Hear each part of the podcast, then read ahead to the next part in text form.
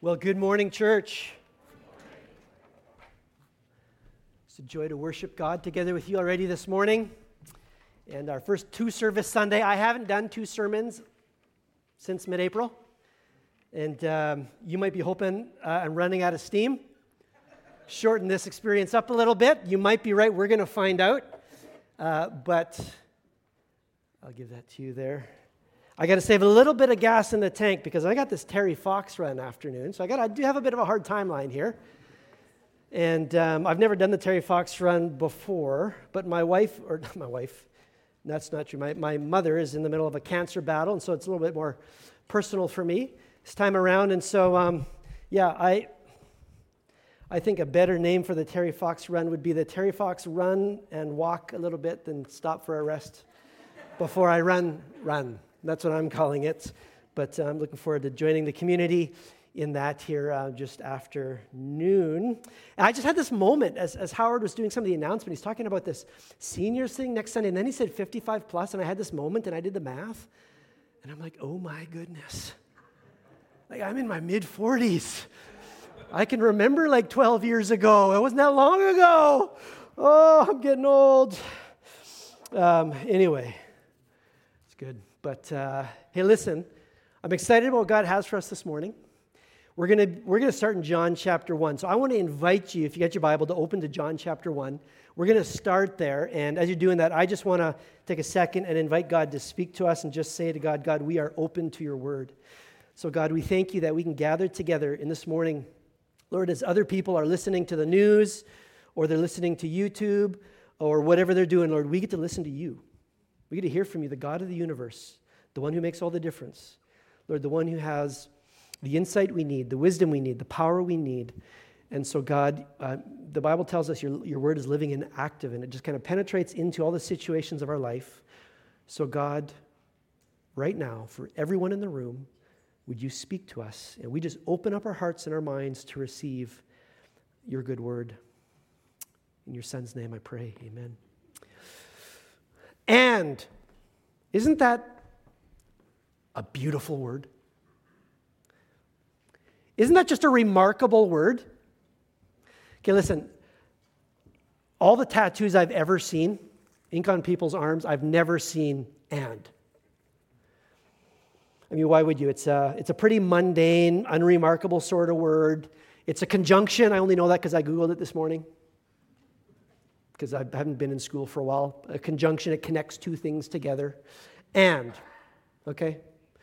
Pretty unremarkable. And yet I have found myself lately kind of captivated by this word, at least the way it's used and the two things it's connecting in the Gospel of John, chapter 1. Because John, who wrote this gospel, which many of you know the gospel is just the record of Jesus' life and teaching, he uses this word, I think, in a really incredible way. And so we, we see this here in John chapter 1, verse 14. I want to settle on this one verse, this description that John gives us of Jesus, who John calls the Word. It's a title that he gives for Jesus, the Word. He says, The Word that is Jesus, He became flesh and He made His dwelling among us, and we have seen His glory, the glory of the one and only Son who came from the Father, full of grace, say with me, and truth. Now, I find that remarkable. Because you know what? I think I might tend to uh, expect an or there. I think we live in a world of or grace or truth a little bit of grace and a little bit of truth, but full of grace and full of truth. I'm not sure that our world has a category for that. We live in an or world, not an and world. You know, I um, read an article recently, something called like the coming collapse of Canada, very ominous. I read the article, and it was a very ominous article talking about some of the really acute problems facing our nation. And I noticed something, and maybe you've noticed this too. When you read something on social media, I found myself afterwards, all of these links and other articles on Facebook and YouTube, all talking about the same thing with the same perspective, written by the same people that are, have kind of the, the same mind. And this is called an algorithm. And maybe you've already kind of wizened up to social media's ploys, right? They use algorithms to find out what it is you might be interested in, and then they just keep feeding you the same thing and they lead you to a place where everyone else is consuming the same thing and it becomes a bit of like an echo chamber right? People just like you. And a kind of what it, what it serves to do is it separates people further and further apart, it polarizes them into kind of two different categories, siloed from one another.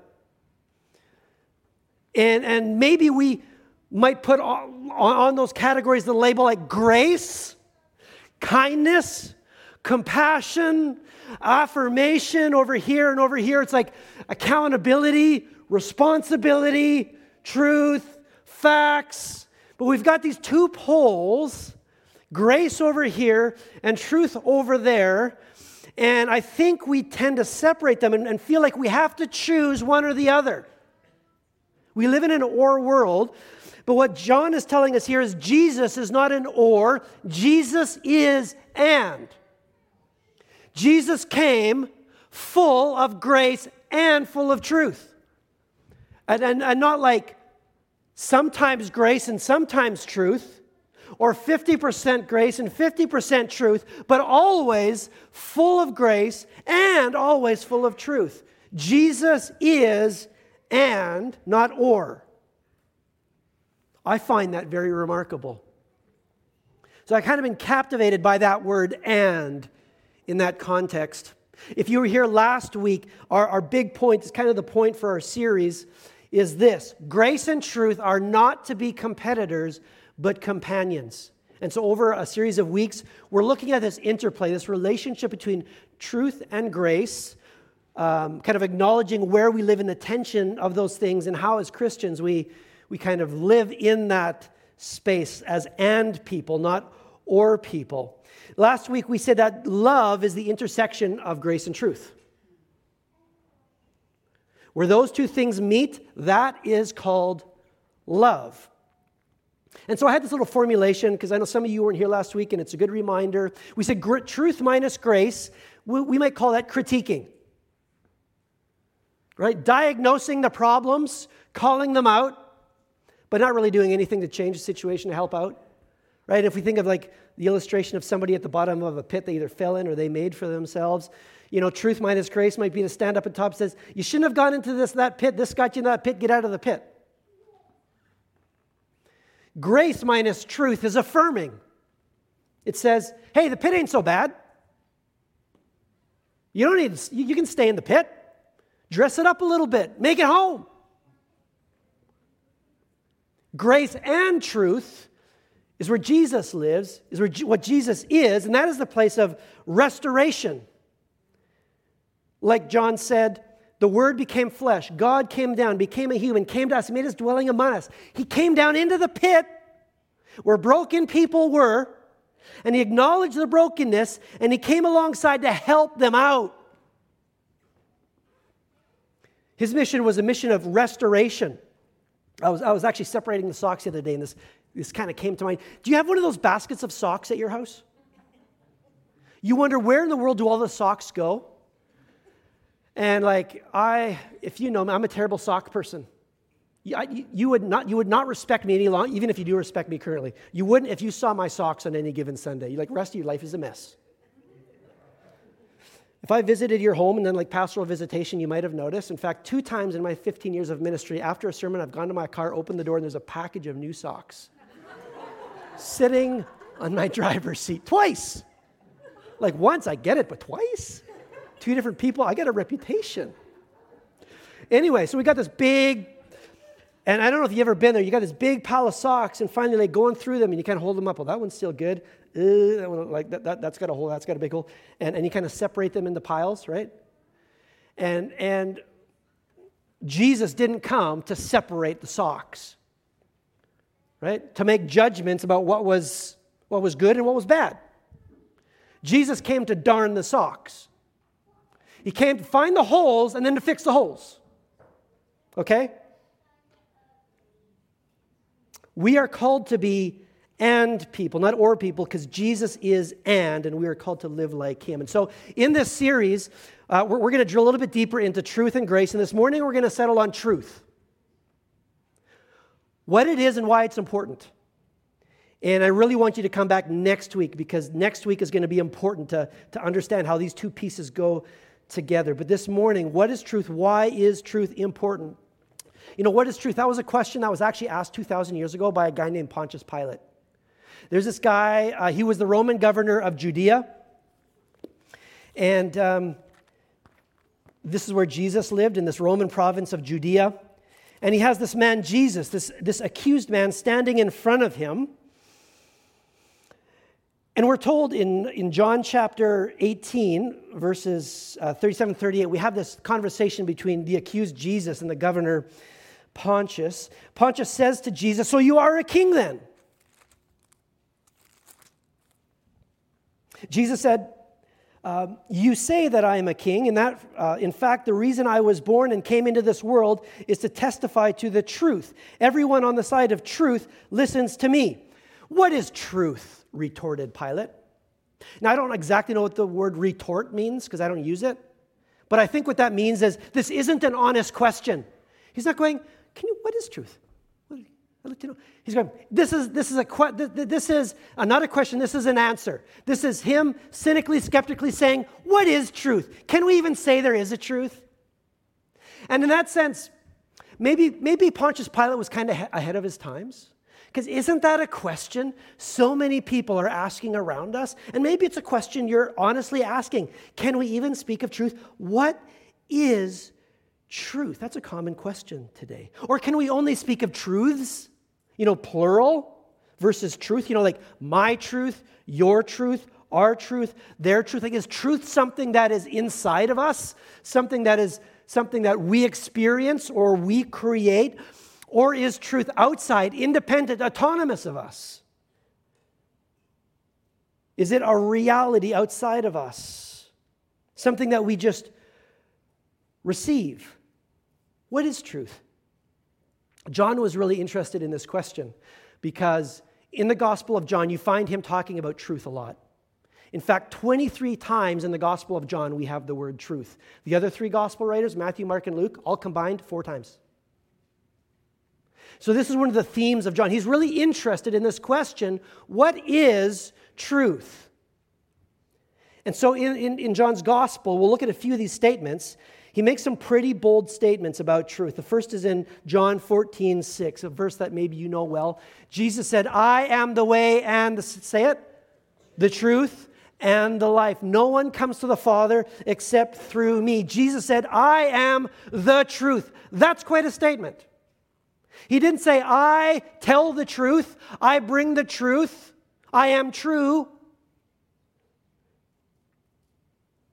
He says, I am the truth. He's saying, I'm not the messenger from God to share the truth with you, but I am the message. Not a conduit from which truth comes. I am the content of what truth is, which is why he says, No one comes to the Father except through me, which you might feel like is kind of exclusive, right? But essentially, what Jesus is saying is, I am the Word of God.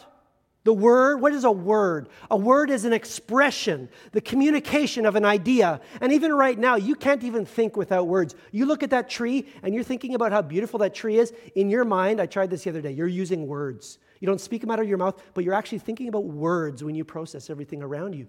Words make us understand uh, that which is um, to, to express the truth, something that is.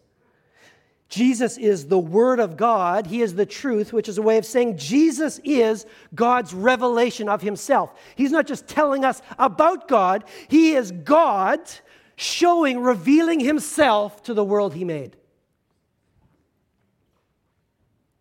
God's revelation of Himself. So here's the first thing that I want us to see this morning it's this God is truth. Not just God tells the truth, that God leads us into the truth. God is truth. He is the ground of all truth. It's true because that's who God is. It's true because that's what God's will is it's not something outside of him that God just happens to align or measure with. It is God Himself, the one through whom, whom all reality has become manifest and is sustained. Right? The Word was with God, and the Word was God. And He was in the beginning with God. And He made all things, and nothing that has been made has been made apart from Him.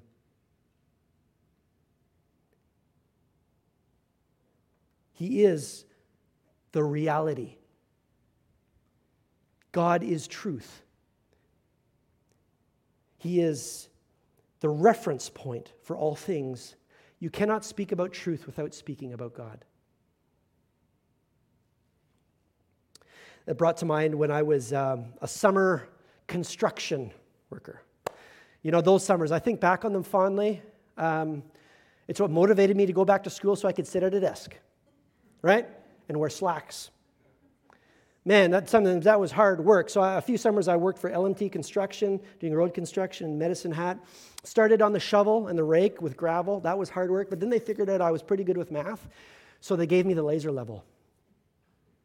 You ever seen the laser level? You know, it's that thing on a tripod, probably yellow or orange on a job site, and it has, it has a laser that spins out completely even. Right? And then you have another guy with a stick and a receiver, and they're using it to kind of measure something based on the laser. It's a pretty cool little machine. And that's what I did for a few summers. So what we would do is we get to a job site, and if we had to build a parking lot or a road or something, there was a big map. there was the blueprint, and on there were a bunch of numbers and elevations and slopes. But the very first thing you needed to do so that you could actually design this according to the plans is you needed a reference point. You needed a point, an unchanging, fixed reference point by which to measure off all of the numbers on this page. So, the very first thing I had to do on the job site is I had to go find a reference point, something that I knew when we came back to the job site tomorrow would not have moved. A truck would not have backed into it and jarred it, it would be exactly the same whether that was like a like bedrock, like a big rock, whether it was like a big concrete pad or something. My first job was to find that fixed point and then to set calibrate from that and all of the measurements, everything came off of that. That was the first thing we did every day when we got to the job. Fix the reference point.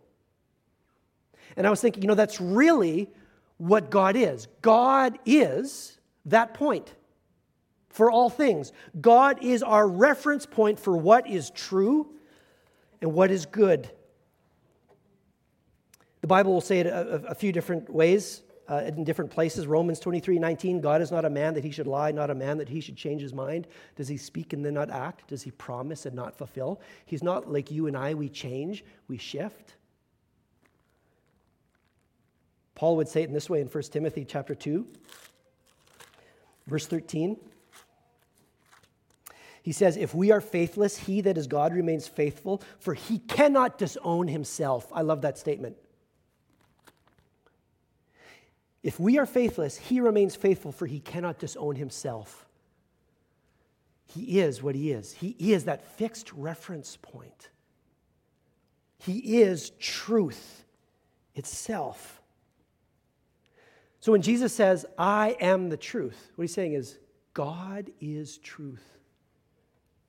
It's interesting, John, um, as he records the words of Jesus, whenever Jesus talks about the Holy Spirit that, that God the Father will send after Jesus leaves, he always describes him as the Spirit of truth. John 14, John 15, John 16.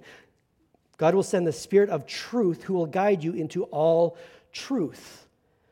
John 17, 17, Jesus' final prayer before he goes to the cross, he's praying to God the Father about for you and for I, those who would follow him. He says, Father, sanctify them by truth. Your word is truth. God Himself, and then His will that He has given, that is left for us, that is the Scripture, is God's word, which is His truth. Jesus says, Sanctify them by truth, for your word is truth. So you cannot speak of truth without making reference to God. Truth is never I feel, it's always God says. Truth is truth, even if nobody believes it, and a lie is a lie, even if everybody believes it. There's one fixed reference point for all reality, and that's what truth is. Truth is just that which coheres with what is real, with reality. So, what is truth? God is truth. That's the simplest answer. Why does truth matter? Well, here's the second thing God is truth, and truth brings life. Truth brings, and this is so important to understand. You cannot separate truth and life. Look at how even Jesus framed it, right? I am the way, the truth, and the life. Truth brings life. I think of the words of Jesus, and I think it's in the Gospel of, of Matthew, right, where he's saying, um, Those who hear my words and don't put them into practice is like someone who builds their house on the sand. The winds come and the waves come, and the house is destroyed. But the person who hears my words and puts them into practice is like the person who builds his house on the rock, builds his life on the rock. And the winds and the waves are still going to come. There's still going to be troubles, but the house will stand because the life has been built on the rock, on the fixed reference point, on truth. Truth brings life.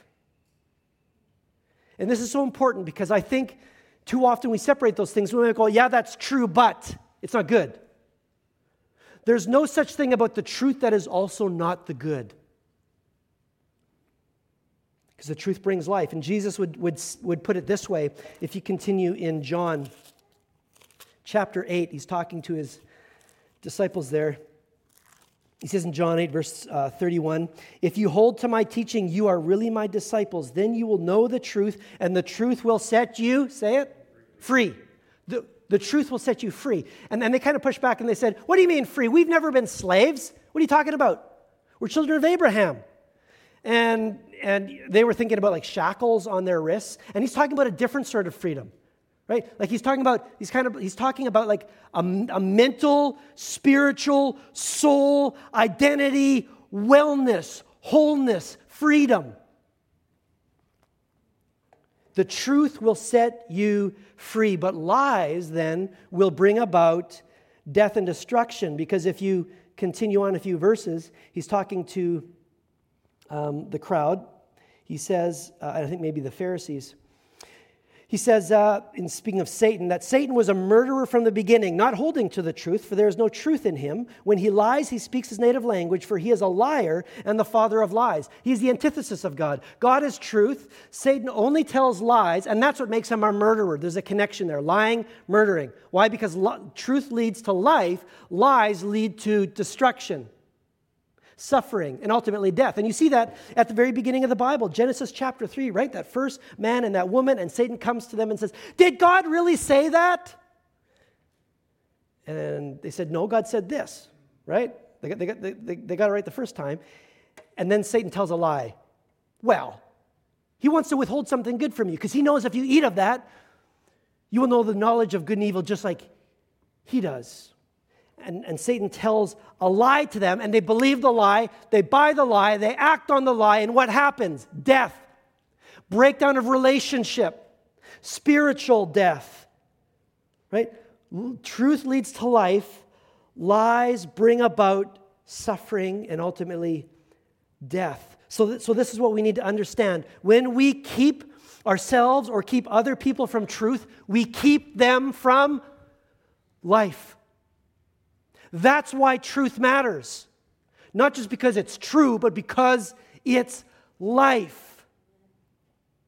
And when we keep people from truth, and when we hide the truth, and when we fail to speak or live according to the truth, we keep ourselves and we keep other people from life. For truth is good. And you see that kind of that play here, how Jesus responds to the situation in, in um, John chapter 8, we talked a little bit about this encounter last week, right? The, the Pharisees caught this woman in the act of adultery. They take her, they bring her to the square, they dump her on the ground before Jesus, and they say, Hey, Jesus, the law tells us, Moses told us that we're supposed to stone a woman who sins in this way. What do you think? They're trying to catch Jesus. And his response is very interesting, and we're going to unpack it further next week. But this is, do you have that verse up there? I think so. Jesus um, challenged them um, ultimately, they all kind of left, dropped their rocks, uh, and it was just the woman and Jesus left. He straightened up and he asked her, Woman, where are they? Has no one condemned you? No one, sir, she said. Then neither do I condemn you, Jesus declared. Now go and leave your life of sin. Here we see great care and concern for this woman. Um, but that care and concern didn't cause Jesus to not speak the truth about the lies she had been buying, about the sin that she had been living. Right? In fact, it was his care and his compassion that propelled him to speak the truth because he knew the truth is what this woman needed to be free. Or at least she needed more than truth, but she needed no less than truth. And so Jesus would not hold the truth from her, but out of his great care and compassion, he calls it what it is. Because he knows that thing is keeping her from life, from the better, from the best.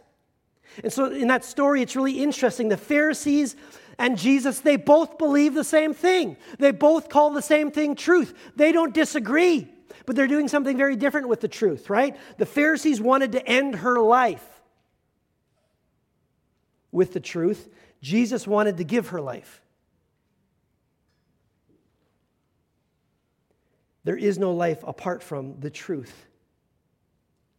And so you'll have Paul writing these words to the church in Corinth. If you ever think New Life Church is messed up, and let's be honest, we got some mess.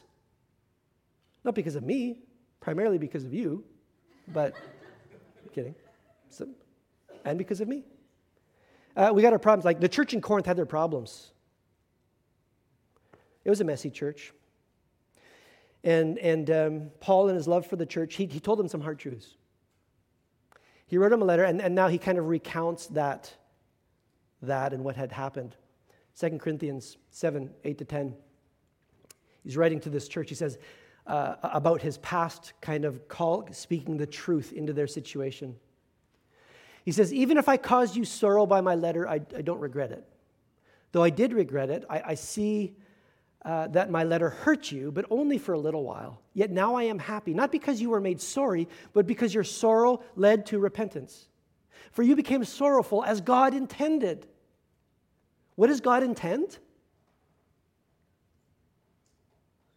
That we are sorrowful in such a way that we find life the only place it can be found.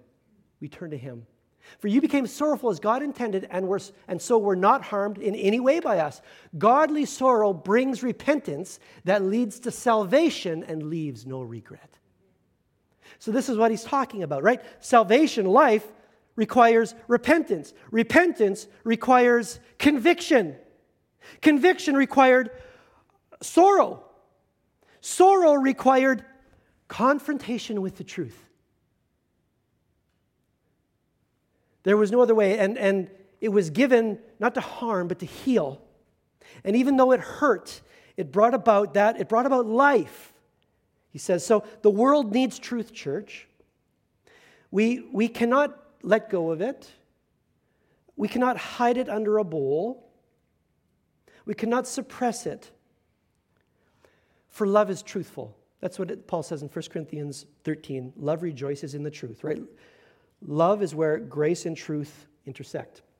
Love divorced from the truth, which I think very often is what the world calls love and how they practice it. Love divorced from the truth is, I would call it flattery. Do you know what flattery is?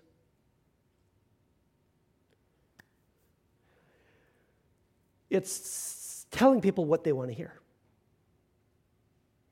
It's doing whatever you need to do and whatever you need to say to not cause offense. Right? Um, flattery kills. Like, not the flattery like, hey, do you like my haircut? And you go, yeah, I like it. And inside you're like, I hate that haircut. Like, we know like brutally truthful people that are like, don't like the haircut, look fat in that dress, um, you got bad breath. You have no singing voice. Why are you singing? Um, like, what season of American Idol are we in here? Se- season 87? Is American Idol still a thing? I remember back as like a teenager, young adult, like it was a big thing, right? And why did we watch it? Because there were a lot of people on there that thought they could sing, they just really couldn't. Oh, it was just so fun. And all the people in their life had told them, You sound so good, Johnny. You should do this. You're such a good singer. And then they would get there and they were confronted with Simon Cowell. Some of you don't know what I'm talking about. and he spoke the hard and adulterated truth, right? But they didn't have anyone around them that was kind of willing to speak the truth to that. And, and I, there are points where you got to actually step in and maybe say something. But that's not, what, that's not what we're talking about here when we're talking about speaking the truth, okay? You can say you like the dress even if you don't like the dress.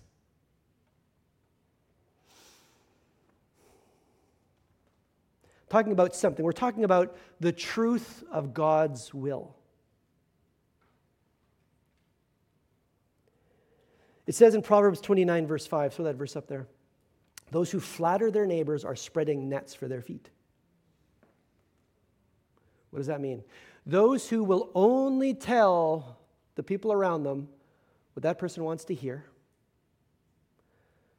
um, what sounds nice, might actually be doing great harm. Spreading a net for their feet, leading them towards a cliff.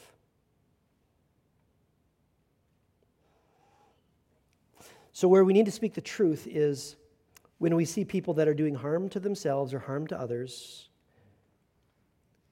who need the truth, who need life, right? We are those, like Jesus, who does not shy away, does not hide and does not suppress, but who is willing to speak the truth. To ask, like, how can this truth, how can this truth help that person? How can it help keep them from harm?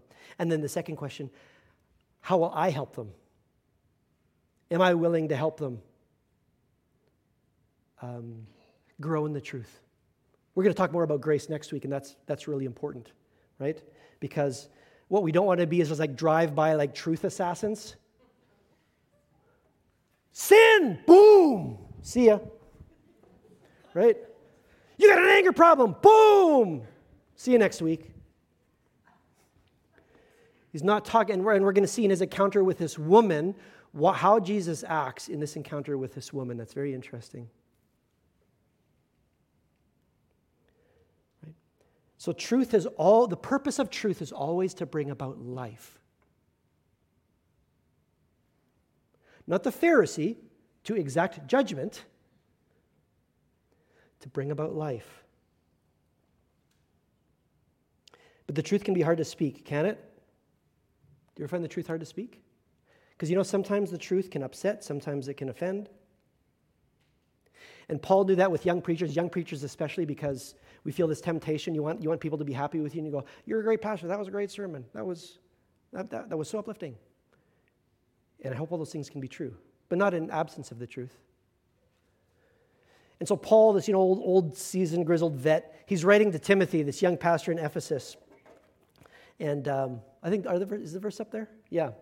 2 Timothy 2, 2 to 4, about how to, how to teach and preach. He says to this young pastor, Preach the word, be prepared in season and out of season, correct, rebuke, and encourage with great patience. Okay, this is grace coming into this, right? Truth and grace which we'll talk about more next week, and careful instruction. For the time will come when people will not put up with sound doctrine. Instead, to suit their own desires, they will gather around them a great number of teachers to say what their itching ears want to hear. They will turn their ears away from the truth and turn aside to myths. Do you ever wonder if we're living in a time where people are turning away from truth and surrounding themselves? with those that say what they want to hear. I don't know if we're more like that than we used to be. Like when he says in season and out of season and a time is coming, like I, I think there's some way in which throughout time and place, there have been times, right? And maybe not just out there with others, but in our own lives where it's been hard to receive the truth. People want to, their ears itched and so he's saying to this young pastor listen, even when truth is not fashionable, you need to speak the truth. The truth brings life.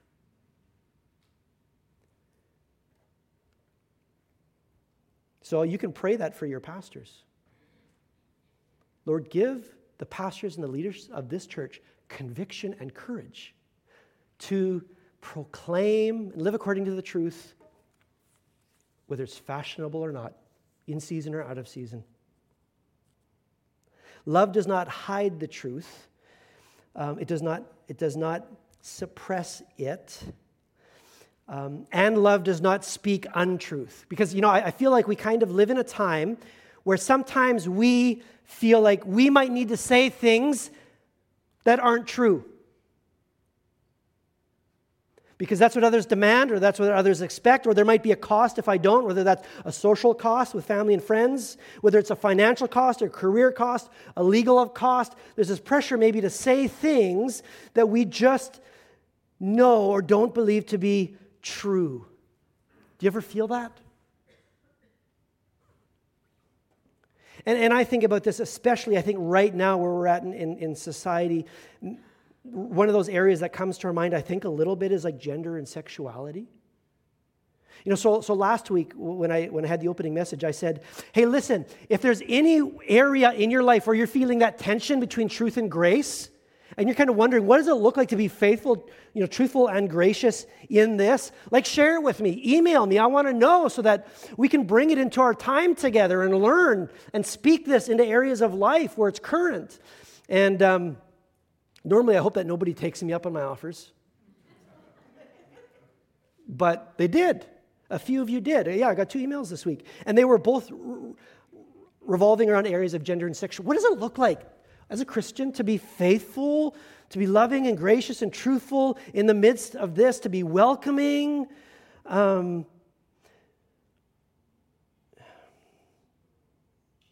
We live in a time, um, I think, maybe especially with the issue of transgenderism. You know, there's questions about names and uh, preferred pronouns, and maybe maybe you're in a workplace where like this is really current stuff, right? More and more, I, we hear about preferred pronouns. We see it on name tags, and um, I'm a little bit insulated. You know, some of these things I think about a little bit more theoretically. I'm a pastor, to be honest. A lot of my social life is the church. And I work with people that kind of agree with me on most of this stuff. And so you're facing stuff that I haven't faced. And I'm really curious what you're facing and how you're navigating that, what you think. But some of you are in workplaces, you're in social settings and families and schools where you're having to ask this question. You feel that tension. What do I do? And so, you know, I've been thinking about that, particularly with the area of kind of like names and pronouns. Like, man, if I'm in a situation where, where, where this is how somebody identifies, like, do, what do I say? What do I do? What, what, what do I affirm? What does it look like to be truthful and gracious? And, and, you know, because here's the thing like, I truly believe, I truly believe that the Bible clearly teaches that, that God has made us male or female. That that's a part of God's design, good design. And so when they talk about gender being assigned at birth, I think that's true.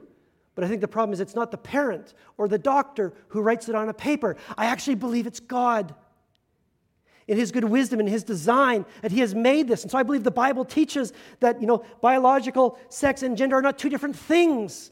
You know, that to be a male is to be a man, and to be a female is to be a woman. And I recognize that people struggle with all sorts of questions and feelings. And there needs to be a lot of grace and love, and we're going to talk about that more next week. But I truly believe that, like, the truth is that God has designed for gender, male and female, man and woman.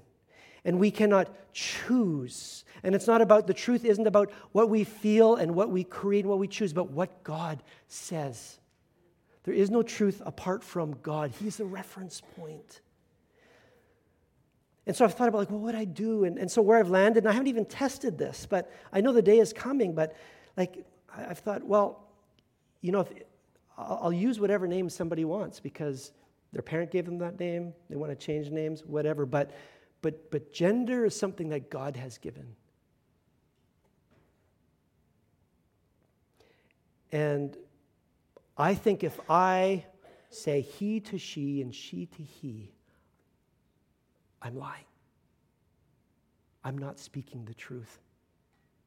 And, and I'm not looking to offend. And I'm, you know, I, I, I would want to think, how can I go out of my way in the way that I interact with someone, not to bring about offense, but, but I will not, for fear of offending, speak a lie.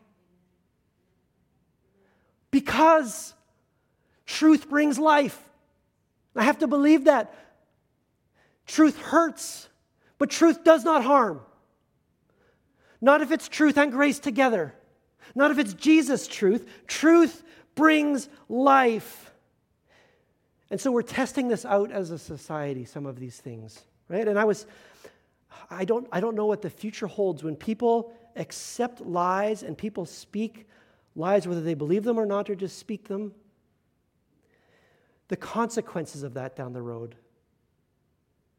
The whirlwind that is reaped. I'm not sure that reaped is a word, reaped. I don't know. Time will tell. I, I had a young woman in um, this church come to me a few months ago, and we were, we were talking about this. She said, Rusty, I'm just so thankful that I was raised um, two decades ago and not now, because I really believe now, with the, with the sort of questions I had and the feelings I had, I think all the voices around me, what they would have told me, would have led me to change my gender and remove parts of my body and take medications. And I really believe that. And here she is. She's a woman, uh, you know, happy in her identity, married to a man happily. And she's thinking, I don't know what would have happened if I was in now when nobody had the courage to speak the truth. We're called to always speak the truth in love, which is why you need to come back next week, because there's more to be said, right? But we, we have to understand that the truth brings about life. It is good. And so we do not, we never seek to offend, we never seek to hurt, right? But we ought to be people that do not shy away, we do not avoid, um, out of fear, avoid uh, offending by speaking untruth. We live to please God, not man. And God tells us what, true, what love is. The world cannot define love. It's terrible at defining love.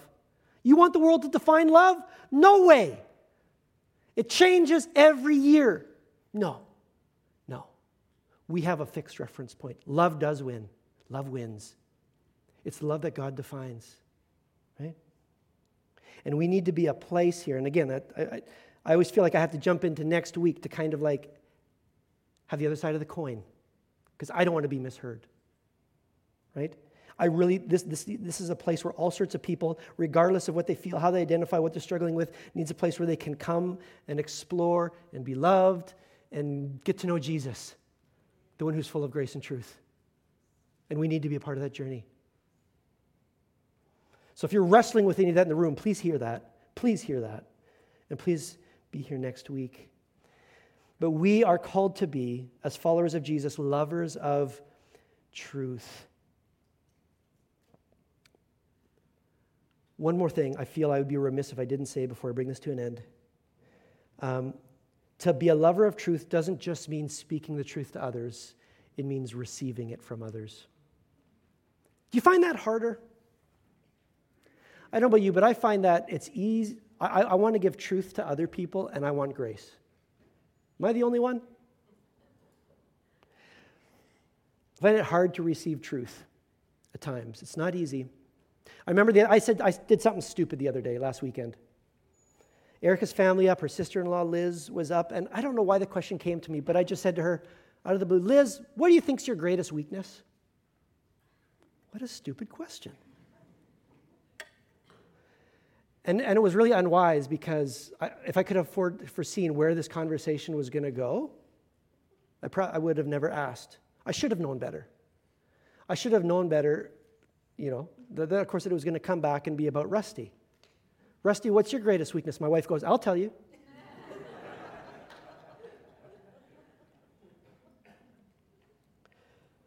He's almost too handsome, almost distractingly so. It's you know, she didn't say it.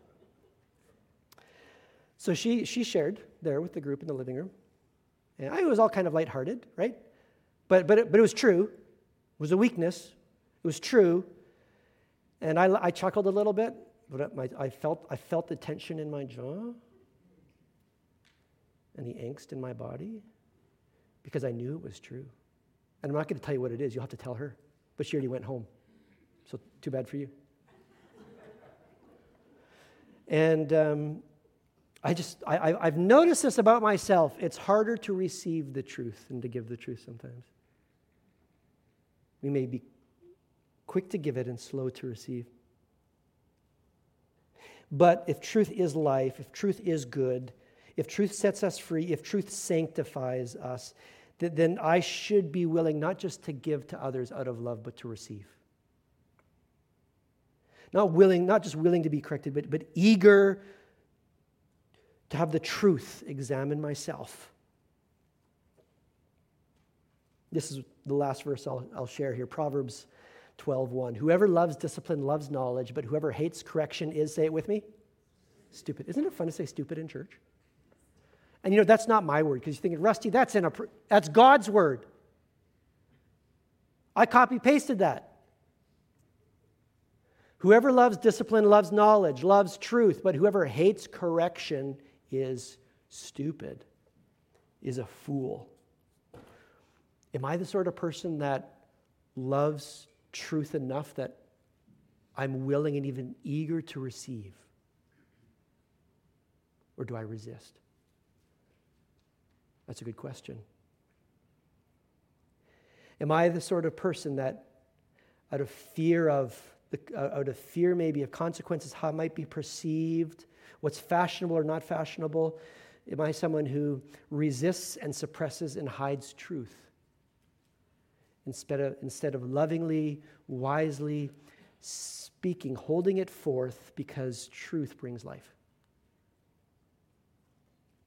So here's the idea closing with this, that I want you to take, um, take home with you.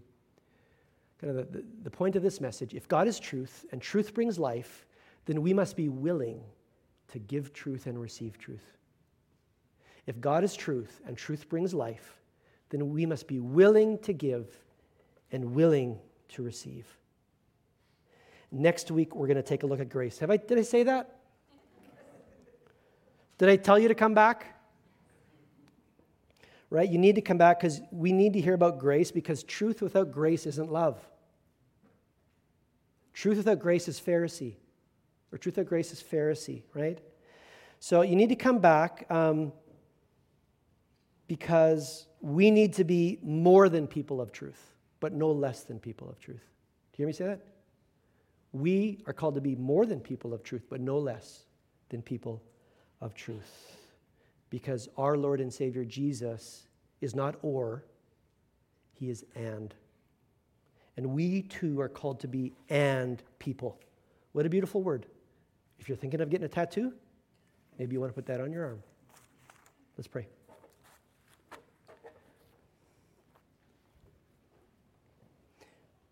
We thank you, Father, that we have come to know who you are the type of God you are. To know that you are a God of grace, not just a judge that hands down verdicts and casts out the broken and the sinful, but you are a God of mercy. And we see that in your Son, Jesus. We see that in the cross and on the gospel. We thank you that you are a God full of grace. And we thank you that you are a God full of truth, that you have not kept from us that which we need to know to be led into abundant life. Thank you that you are not like a, a, a neglectful father who doesn't love his kids enough to share difficult instruction and to give discipline and correction. Thank you, God, that you love us too much to do that and that you have shown us your way and you've given us your spirit, which empowers us, Lord, to walk in your way. God, would you just show us what it looks like for each one of us in the room here, in our own circles, our schools, our workplaces, our homes, Lord, what it would look like for us just to live in this tension, Lord, being both full of grace and full of truth, just like our Lord Jesus Christ. Just guide us, Father, and just use us to spread the beautiful aroma of Jesus everywhere we go. In his name we pray. Amen.